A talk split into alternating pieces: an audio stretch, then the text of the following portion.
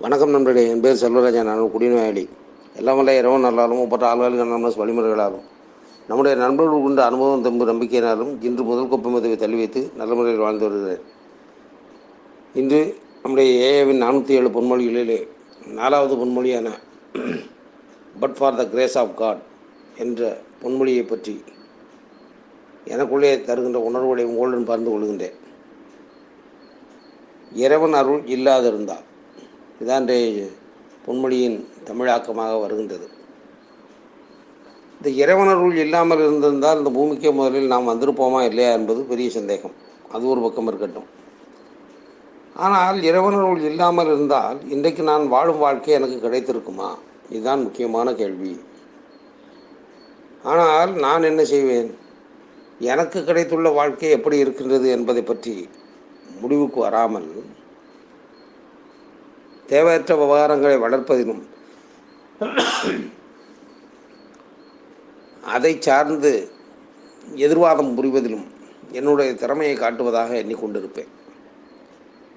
ஆனால் இறைவன் என்ற ஒன் ஒரு உயர்ந்த சக்தி இல்லை என்று சொன்னால் நாம் இந்த உலகத்திலே இன்று நாம் வாழக்கூடிய எந்த ஒரு நிலையும் அடைந்திருக்க முடியாது என்பதை எத்தனையோ பெரியவர்கள் எவ்வளவோ விதங்களிலே சொல்லி கொண்டு தான் வருகின்றார்கள். என்றால் நமக்கு வந்து மிக தெளிவாக சொல்லிவிட்டது. நமக்கு நம்முடைய முன்னோடிகளிலும் சரி நம்முடைய புத்தகங்களிலும் சரி நாம் எது நம்முடைய நிலைமைக்கு காரணம் என்பதை பற்றி சொல்லும் பொழுது என்னுடைய நிலைக்கு என்னுடைய சுயநலமும் முட்டாள்தனமாக காரணமாக இருந்தன என்பதில் சந்தேகமில்லை. என்றாலும் முக்கியமான காரணம் என் உடலும் மனமும் மிகவும் நோய்வாய்ப்பட்டிருந்ததுதான் என்று நம்முடைய புத்தகங்களிலே நம்முடைய பில்லின் கதையிலே பில்டபிள்யூ அவர்கள் சொல்லுகின்றார் அதாவது நாம் எப்படி இருந்தோம்? நம்மை பற்றியும் நம்முடைய திறமையை பற்றியும் தடைகள் எல்லாம் தாண்டக்கூடிய தன்னுடைய திறமையை பற்றியும் பெரிதாக நினைத்து கொண்டிருந்த நாம் கடைசியில் வகையாக சிக்கிக் கொண்டோம். எதில் சிக்கிக்கொண்டோம் குடியிலே சிக்கிக் கொண்டோம். நான் என்ற நான் என்கின்ற உணர்வு நமக்குள்ளே தலைவர் தாடியது அதில் எந்த விதமான சந்தேகமும் கிடையாது. எனக்கு தெரியாத விஷயமே இல்லை என்பது போல எண்ணிக்கொண்டிருந்தேனே அங்குதான் ஒன்றே ஒன்றே நான் மறந்து விட்டேன். எனக்கு ஒன்றுமே தெரியாது என்பதை நான் தெரிந்து கொள்ளவில்லை. பார்க்கின்றோம். சாக்ரட்டிஸ் வாழ்ந்த காலத்திலே அந்த நாட்டிலே இருந்த கோவிலுக்கு சென்றவர்கள் அங்கே உள்ள தேவதையிடம் கேட்டார்களாம். இந்த உலகின் மிகச்சிறந்த அறிவாளி யார் என்று கேட்டார்களாம். கேட்டவுடன் அப்பொழுது அந்த அந்த தேவதை இது செவியொலிய செய்தியாக வருவதுதான். உடனே இதற்கெல்லாம் ஆதாரம் இருக்கின்றதா என்று எல்லாம் கேட்க முடியாது. அப்படியெல்லாம் கேட்டால் நான் படித்த புத்தகத்தை தான் சொல்ல முடியும். சாக்ரட்டிஸ் வாழ்ந்த காலத்திற்கு யாரையும் அழைத்து செல்லக்கூடிய அளவுக்கு எனக்கு சக்தி இருக்கின்றதா இல்லை? என்ன? எனவே செவி வழியாக கேள்விப்பட்ட செய்தியை சொல்லுகின்றேன். அப்படி தேவதையிடம் கேட்டவுடனே தேவதை சொல்லிவிட்டது உலகின் மிகப்பெரிய அறிவாளி சாக்ரட்டிஸ் தான் என்று. என் அப்படியா என்று எல்லோரும் சாக்ரட்டிஸுடைய வீட்டுக்கு சென்றார்களாம். சென்று உன்னைத்தான் பெரிய அறிவாளி என்று தேவதை சொல்லிவிட்டது. அவ்வளோ பெரிய அறிவாளி என்பதை நீ எப்படி இந்த பட்டத்தை வாங்கினாய் நீ? என்று கேட்டார்களாம். கேட்டவுடன் அவர் சொன்னாராம் ஓ எனக்கு அதெல்லாம் தெரியாது. மிகச்சிறந்த மிக எளிமையான விஷயம்தான். எனக்கு எது தெரியுமோ அதை தெரியும் என்று சொல்லுவேன் தெரியாவிட்டு தெரியவில்லை என்றால் தெரியவில்லை என்று சொல்லிவிடுவேன். அவ்வளவுதான் என்று சொல்லி முடித்து விட்டாராம் எதவன் ஒருவன் தனக்கு தெரிந்ததை தெரியும் என்றும் தெரியாததை தெரியாது என்றும் ஒத்துக்கொள்ளுகின்றானோ அவன்தான் உண்மையிலேயே அறிவாளி என்பதாக இந்த கதை நமக்கு விளக்குகின்றது என்று புரிந்து கொள்ளலாம். ஆனால் நாம் கடந்த கால வாழ்க்கையிலே எப்படி இருந்தோம் என்பதை இன்றைக்கு சிந்தித்து பார்த்தால் நான் என்னுடைய வாழ்க்கையிலே எனக்கு தெரியாதே இல்லை என்பது போல எண்ணிக்கொண்டு செயல்பட்டிருந்த முட்டாள்தனமான காலங்கள் தான் இன்றைக்கு ஞாபகம் வருகின்றது. எனக்கு சம்பந்தப்பட்ட விவகாரங்களை பேசிக் கொண்டிருந்து என்னுடைய பொழுதையும் பணத்தையும் வீணாக்கியதான் ஞாபகம் வருகின்றது. நான் ஏதோ இந்த பூமியில் கோடி வருடங்கள் இருப்பது போல எண்ணிக்கொண்டு அப்படியே இருந்தாலும் கோடி வருடங்கள் முடிந்த மறுநாள் நான் நிரந்தரம் போக வேண்டும் என்பதை மறந்துவிட்டு நிரந்தரமானவன் அழிவதில்லை என்பது போல உணர்விலே சி சிக்கிக் கொண்டிருந்த ஒரு காலகட்டத்தை நாம் பார்க்கின்றோம். ஆனால் நண்பர்களே இங்கே நம்முடைய பில்லபடி அவர்கள் ஒரு இடத்திலே தன்னை பற்றி சொல்லும் பொழுது சொல்லுகின்றார். நீள அகல உயரம் என்கின்ற முப்பரிமாணங்களை தாண்டிய நான்காவது பரிமாணத்திற்கு நான் தூக்கி எறியப்பட்டதான உணர்வு எனக்குள்ளே வந்தது என்று அவர் சொல்லுகின்றார். அதாவது பில்லின் கதை ஆளுநருக்கான தமிழ் புக்கிலே வருகின்றது. பன்னிரெண்டாம் பக்கத்திலே நீள அகல உயரங்களாகிய அளவுகளை தாண்டிய நிலைக்கு நான் தூக்கி எறப்பட போகின்ற காலம் நெருங்கிற்று. பயனுள்ள அமைதியான சந்தோஷமான ஒரு புதிய வாழ்வு என்னை நோக்கி வரப்போகிற நாட்கள் அதிக தூரம் இல்லை என்று உணர முடிந்தது. எப்படி? இந்த நம்பிக்கை செய்தி நமக்கு கொடுக்கும் பொழுது அந்த நிலைமை எதனால் வரும் என்றால் இறைவனுடைய அருளால் தான் வரும் என்பதை மீண்டும் நமக்கு தெளிவுபடுத்துகின்றார். அதாவது நண்பர்களே நீள அகல உயரங்களாகிய அளவுகளை தாண்டிய நிலை என்று சொன்னால் எது என்று நான்காம் பரிமாணம் என்று பார்க்கும் பொழுது நான்காம் பரிமாணம் என்பதை பற்றி உலகின் மிகச்சிறந்த விஞ்ஞானி என்று கருதப்படுகின்ற ஆல்பர்ட் ஐன்ஸின் ஒரு கருத்தை சொன்னார். அதாவது ஒரு பொருள் இன்னொரு பொருளாக மாறுவதற்கு எடுத்துக்கொள்ளக்கூடிய காலம்தான் நான்காவது பரிமாணம் என்று சொன்னார். அதாவது ஒரு மரம் இருக்கின்றது அந்த மரம் மேசையாக மாறுகின்றது அல்லது ஒரு நாற்காலியாக மாறுகின்றது அல்லது ஒரு கதவாக மாறுகின்றது என்று சொன்னால் அப்படி மாறுவதற்கு அது எடுத்துக்கொள்ளக்கூடிய காலம்தான் நான்காவது பரிமாணம் என்று சொன்னார். இப்பொழுது ஒரு மரத்தை அறுத்து அதை கட்டைகளாகவும் பலகைகளாகவும் மாற்றி அவற்றை ஒரு மேசையாகவோ நாற்காலியாகவோ செய்வதற்கு ஒரு நான்கு நாட்கள் அல்லது ஐந்து நாட்கள் ஆகின்றது என்று வைத்துக் கொள்வோம். அந்த நாட்கள் அந்த காலம்தான் நான்காவது பரிமாணம் என்று சொன்னார். சொல்லிவிட்டு இந்த நான்காவது பரிமாணம் என்பது என்ன என்றால் காலத்தை கடந்து நிற்பது அதுதான் அவர் சொன்னது. நம்முடைய பில்டு இங்கே சொல்லியிருப்பது நான் இந்த நீள நீள அகல உயரங்களாகிய அளவுகளை தாண்டிய நிலைக்கு நான் தூக்கி எறியப்பட போகின்ற தூக்கி எறியப்பட போகின்ற என்று சொன்னால் அந்த காலம்தான். அந்த காலத்திற்குள்ளே நாம் செல்வது. என்றால் யாருக்காகவும் நிற்காமல் எதையும் எதிர்பார்க்காமல் சென்று கொண்டே இருப்பது ஒன்றே ஒன்று மட்டும்தானே. காலம் மட்டும்தானே அதை செய்கின்றது.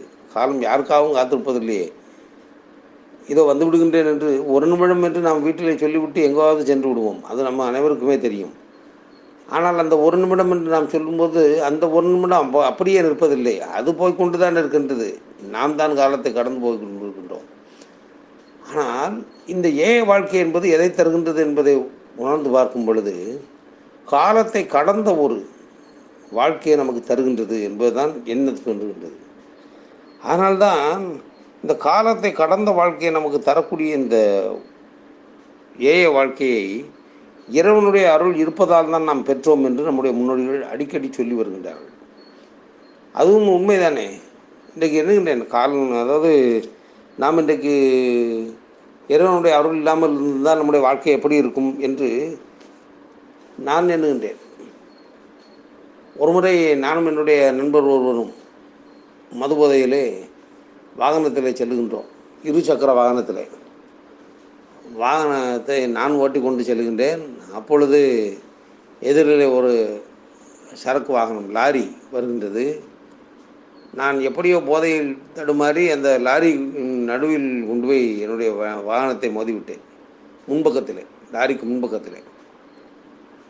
மோதியதோடு மட்டுமல்ல நானும் என் பின்னால் இருந்த நண்பரும் மோதுகின்ற வேகத்திலேயே இந்த இப்பொழுது நினைத்து பார்த்தால் அது அந்த ஒரு நொடியில் எப்படி தப்பித்தோம் என்பது ஒரு ஆச்சரியமான விஷயமாக இருக்கின்றது. ஆம் அந்த ஒரு நொடியில் எப்படி தப்பித்தேன் என்பது. ஒரு நொடியில் நாங்கள் இருவரும் அந்த வாகனத்தை அப்படியே விட்டுவிட்டு வலதுபுறமாக குதித்து சாலையின் ஓரத்தில் ஒதுங்கிவிட்டோம். அதற்குள் இந்த ஒரு வினாடி நேரத்திலே அந்த லாரியை ஓட்டி வந்த ஓட்டுநர் அவர் வாகனத்தை நிறுத்திவிட்டு கதவை திறந்து கீழே இறங்கி வந்து பார்க்கின்றார். இரு இருவர் வந்தார்களே எங்கு சென்றார்கள் என்று காணவில்லை என்று அவர் தன்னுடைய கையில் இருந்த டார்ச் லைட்டை கூட அடித்து பார்க்கின்றார்.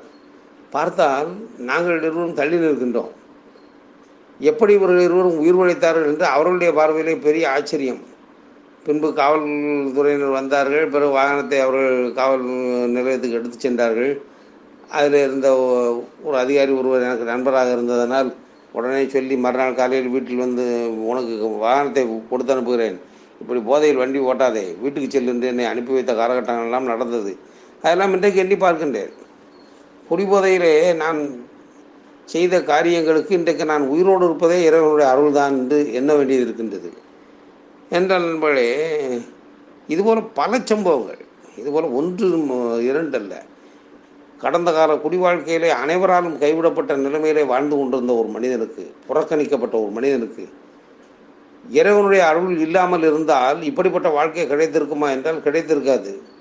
இன்றைக்கு நாம் வாழ்க்கை வாழ்ந்து கொண்டிருக்கக்கூடிய வாழ்க்கை எப்படிப்பட்டது என்பதை பற்றி நம்முடைய முன்னோர்கள் அடிக்கடி சொல்லும்போது ஒரு முக்கியமான கருத்தை பதிவு செய்வார்கள். நாம் குடிக்கின்ற காலத்திலே நம்முடைய குடியை மட்டும் காரணமாக வைத்து நம்மை அவதூறு செய்தவர்களும் நம்மை அவமானப்படுத்தியவர்களும் இன்றைக்கு நாம் வாழும் வாழ்க்கையை பார்த்து பொறாமைப்படக்கூடிய ஒரு வாழ்க்கை வந்திருக்கும். ஆகா இப்படியா இப்படி ஒரு மதுபோதையிலே குப்பையோடு குப்பையாக கடந்த ஒரு மனிதனுக்கு இப்படிப்பட்ட வாழ்க்கையா என்று மற்றவர்களுடைய கண்களிலே பொறாமை வரும். அதே நேரம் நம்முடைய வாழ்க்கையை நினைத்து நம்மிடமிருந்த நல்ல குணங்களை மட்டும் எடுத்துக்கொண்டு அப்படி அவர்கள் எடுத்துக்கொண்டதனால தானே நம்மோடு இருந்தார்கள். அப்படிப்பட்ட நல்ல குணங்களை எண்ணிக்கொண்டு இந்த குணம் உள்ளவன் இப்படி குடியினால் அழிந்து போகின்றானே இவனுடைய வாழ்க்கை மாறாதா என்று நமக்காக பிரார்த்தனை செய்து கொண்டு நமக்காக வழிபட்டு கொண்டு நமக்காக வேதனைப்பட்டு கொண்டிருந்தார்களே அவர்கள் எல்லோரும் இன்றைக்கு மிகச் சிறப்பான மிக மகிழ்ச்சியான ஒரு உணர்விலே வாழக்கூடிய ஒரு நிலைமை வந்திருக்கும். இதுதான் நம்முடைய முன்னோர்கள் அடிக்கடி சொல்வார்கள். நம்மை குடியை மட்டும் காரணமாக வைத்து அவமானப்படுத்தியவர்கள் பொறாமைப்படவும் வருத்தப்பட்டவர்கள் மகிழ்ச்சி அடைவதுமான ஒரு அற்புதமான வாழ்க்கை நமக்கு கிடைக்கும் என்று சொல்வார்கள். அந்த வாழ்க்கை எதனால் கிடைக்கின்றது என்றால் நம்முடைய இறைவன் அருள் நமக்கு இருக்கின்றது என்ற உண்மையால் தான் நமக்கு கிடைக்கின்றது. இதுதான் இறைவன் அருள் இருக்கின்றதா இல்லையா என்பதை பற்றி விவாதம் நடந்து கொண்டிருக்கும் போது கூட ஒரு தொட்டியிலே அதாவது வீடுகளிலே மீன் வளர்க்கிறது மீன் வளர்ப்பது இன்றைக்கு பலருக்கு பழக்கமாக இருக்கும். அப்படிப்பட்ட பழக்கத்தில் உள்ளவர்களே ஒரு வீட்டிலே வைத்திருக்கக்கூடிய தண்ணீர் தொட்டியிலே மீன்கள் இரண்டு துள்ளி விளையாடி கொண்டு இருக்கின்றன அதிலே ஒரு மீன் எப்பொழுதுமே இறைவனை பற்றியே சிந்தனை செய்து கொண்டிருக்குமா? ஆனால் இரண்டு இன்னொரு மீன் கடவுள் இருக்கின்றாரா இல்லையா என்று எப்பொழுதுமே விவாதம் செய்து கொண்டே இருக்குமாம் அப்படின்னு சிலர் நம்ம பார்க்கணும் தானே செய்கின்றோம். எல்லா இடங்களிலும் குடும்பத்திலும் பார்ப்போம் குழுவிலும் பார்ப்போம் சமுதாயத்திலும் பார்ப்போம் நட்பிலும் பார்ப்போம். அதுபோல் விவாதம் செய்து கொண்டே இருந்ததாம். கடைசியிலே இந்த கடவுள் நம்பிக்கை இருக்கின்றது என்று சொன்ன மீன் கோபத்தோடு க- சொன்னதாம். சரி கடவுளே இல்லை என்று வைத்துக்கொள்வோம் அப்படி இல்லை என்றால் இந்த தொட்டியில் உள்ள தண்ணீரை யார் மாற்றி வைப்பார் என்று கேட்டான் அப்பொழுது அந்த மீன் திருதிரு என்று முடித்துதான் நமக்கு உதவி செய்வதற்கு எவன் வருகிறானோ அவன் தானே நமக்கு கடவுள் என்று அந்த மீன் சொன்னதாக ஒரு கற்பனை கதை உண்டு. கிட்டத்தட்ட சொல்ல போனால் இறைவன் நேரடியாக வராமல் மனிதர்கள் மூலமாக தன் தன்னுடைய செயலை திறம்பட செய்கின்றார் என்று அத்தனை ஆன்மீகவாதிகளும் சொல்லுகின்றார்கள். அந்த அடிப்படையில் பார்க்கும் பொழுது இன்றைக்கு நாம் வாழக்கூடிய வாழ்க்கையை நமக்கு கொண்டு வந்து கொடுப்பதற்காக ஒருவர் வந்தாரே அவர் இறைவனுடைய அருள் இருந்ததால் தான் நம்மை தேடி வந்தார் என்பதை உணர்ந்து கொள்ள முடிகின்றது. அப்படி வந்தவர் நமக்கு கொண்டு வந்து கொடுத்த செய்தியை ஏற்றுக்கொள்வதற்கு நமக்கு மனம் வந்தது என்று சொன்னால் அந்த மனமுமே இறைவனுடைய அருளால் தான் வந்தது. என்றால் எவ்வளவோ பேர் சொன்னார்களே குடியை விட்டு விடு நன்றாக இருக்கலாம் என்று நமக்கு சொல்லாமல் இருந்தார்களா? ஆளுநர்கள் நம்ம குழுவுக்கு வந்ததற்கு முன்பு தான் நமக்கு அந்த வார்த்தை கிடைத்ததா? இல்லையே. எவ்வளவு பேர் எவ்வளவோ விதமாக சொல்லி சொல்லி பார்த்தும் கூட நமக்கு உணர்விலே வராத அந்த ஒரு நிலை இது குடியை நிறுத்த வேண்டும் என்கின்ற நிலை அலுவலக நம்ம குழுவிற்குள்ளே வந்ததன் வந்த உடனேயே யாரோ சில நண்பர்கள் பேசி கொண்டிருந்த கருத்தின் மூலமாக நமக்கு வந்துவிட்டது என்று சொன்னால் அதானே இறைவன் அதைத்தானே நாம் இன்றைக்கும் அனுபவித்துக் கொண்டிருக்கின்றோம். ஆனால் தான் நண்பர்களே நாம் கனவிலும் காண முடியாத வாழ்க்கையை நாம் அடைவோம் என்று சொன்னால் இறைவன் நம்மை ஒருபோதும் கைவிட மாட்டார் என்கின்ற முழுமையான நம்பிக்கைக்கு வர வேண்டியது இருக்கின்றது. அப்படிப்பட்ட நம்பிக்கை தான் இறைவனுள் இல்லாத வாழ்க்கை நமக்கு இல்லை என்பதை புரிய வைக்கின்றது. இந்த உணர்வுகளை உங்களுடன் பகிர்ந்து கொள்ள வாய்ப்பு கொடுத்த இறைவனுக்கும் பொறுமையோடு கேட்ட நண்பர்களுக்கும் நன்றி கூறி முடித்துக் கொள்கின்றேன். நன்றி வணக்கம்.